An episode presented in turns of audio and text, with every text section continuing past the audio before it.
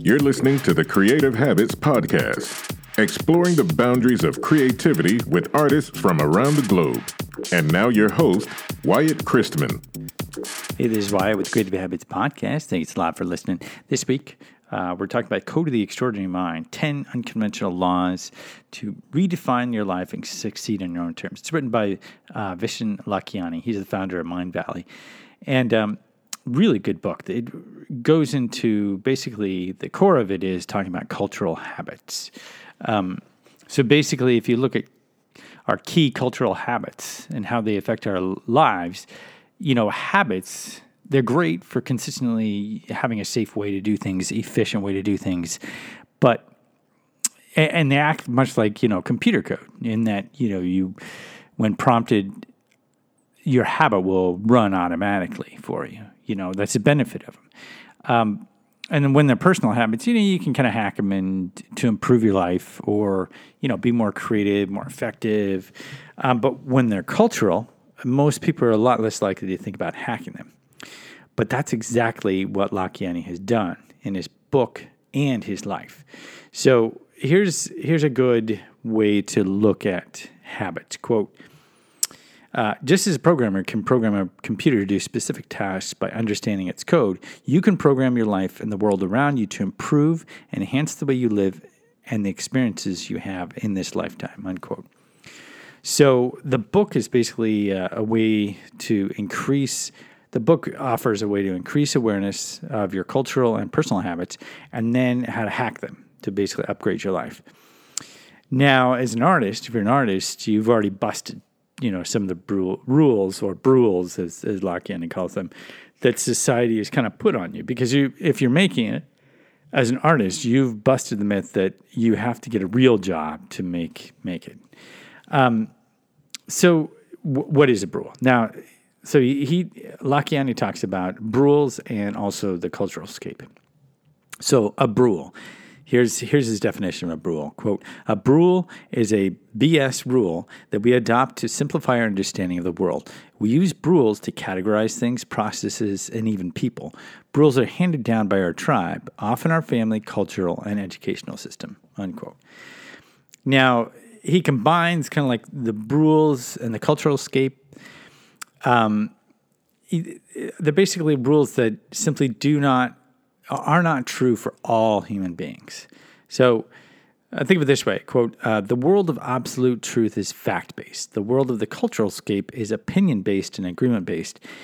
Yet, even though it exists solely in our heads, it is very, very real. So it's basically agreed upon uh, rules. Um, and you know it's part of the culture scape. It's it's not necessarily something you have to follow. It's something that you do follow because you're part of a particular culture or area. Um, now both these ideas kind of combine together and they basically form strong uh, bonds to how things should be done. Uh, and they're, they're not like gravity though you know so Some should, uh, can, and should be broken. And, and the whole idea behind the book is that, yes, you do want to break them, and that's how you lead an extraordinary life. So, quote, one of the keys to being extraordinary is knowing what rules to follow and what rules to break. Outside the rules of physics and rules of law, all other rules are open to questioning, unquote. Now, of course, this might be, seem obvious to some people or to everybody, but it's becoming aware and then consciously hacking some of those rules on an ongoing basis that really takes um, a bit of consciousness engineering, as uh, Vishen uh, puts it. And that's because life is ever changing, and what we understand about ourselves and the universe changes. Um, so, retain kind of your artistic fluidity and nimble mind, you know, practicing this conscious engineering as described in the book on a regular basis is is ideal. Now, beyond the personal, of course, um, there's our understanding of reality that's changing through quantum physics as it's being played with. Um, and really, you know, it's it's understanding your life as a quest of ongoing learning, um, and breaking some of the rules, like retirement. You have to retire at a certain age. Not really true. I mean, it is true if you work for a company, but even that can be broken because guess what? There's some who take mini retirements, um, you know, or uh, this might be similar to what an academic person might do to take a sabbatical to pursue writing a book or traveling. And anyone can do this. Anyone can actually do this. And and your mind you might be thinking, yeah, no, not really, you know, there's I work for a company and you can't really do that. And so some might figure it's not possible. But when you truly hack your own understanding and look how you could do something like a mini retirement, everything changes because there is a possibility to take mini retirement. There's a possibility to do a sabbatical. And when you open yourself up to the life quest that you may have had when you started college or early on in your life, and then, you know, things got thrown at you, and then suddenly you're kind of quote unquote locked in. When you open yourself up to what life is really all about, the whole of it, and that it's not just live to pay the bills, then something extraordinary opens up for your mind. And that's what the book is is all about. Just challenging yourself to break through the culture scape and the rules.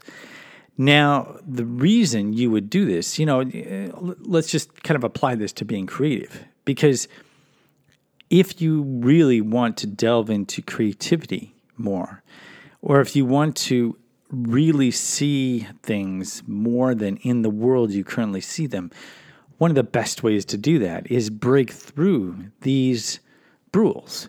So when you ha- figure out how to do a sabbatical, extraordinary things happen. You open up to even more creative potential, and you become unlocked. Um, so if if you're if this is at all you know something that you're thinking you want to do, the book provides tools to unlock your mind and live an extraordinary life, a creative life.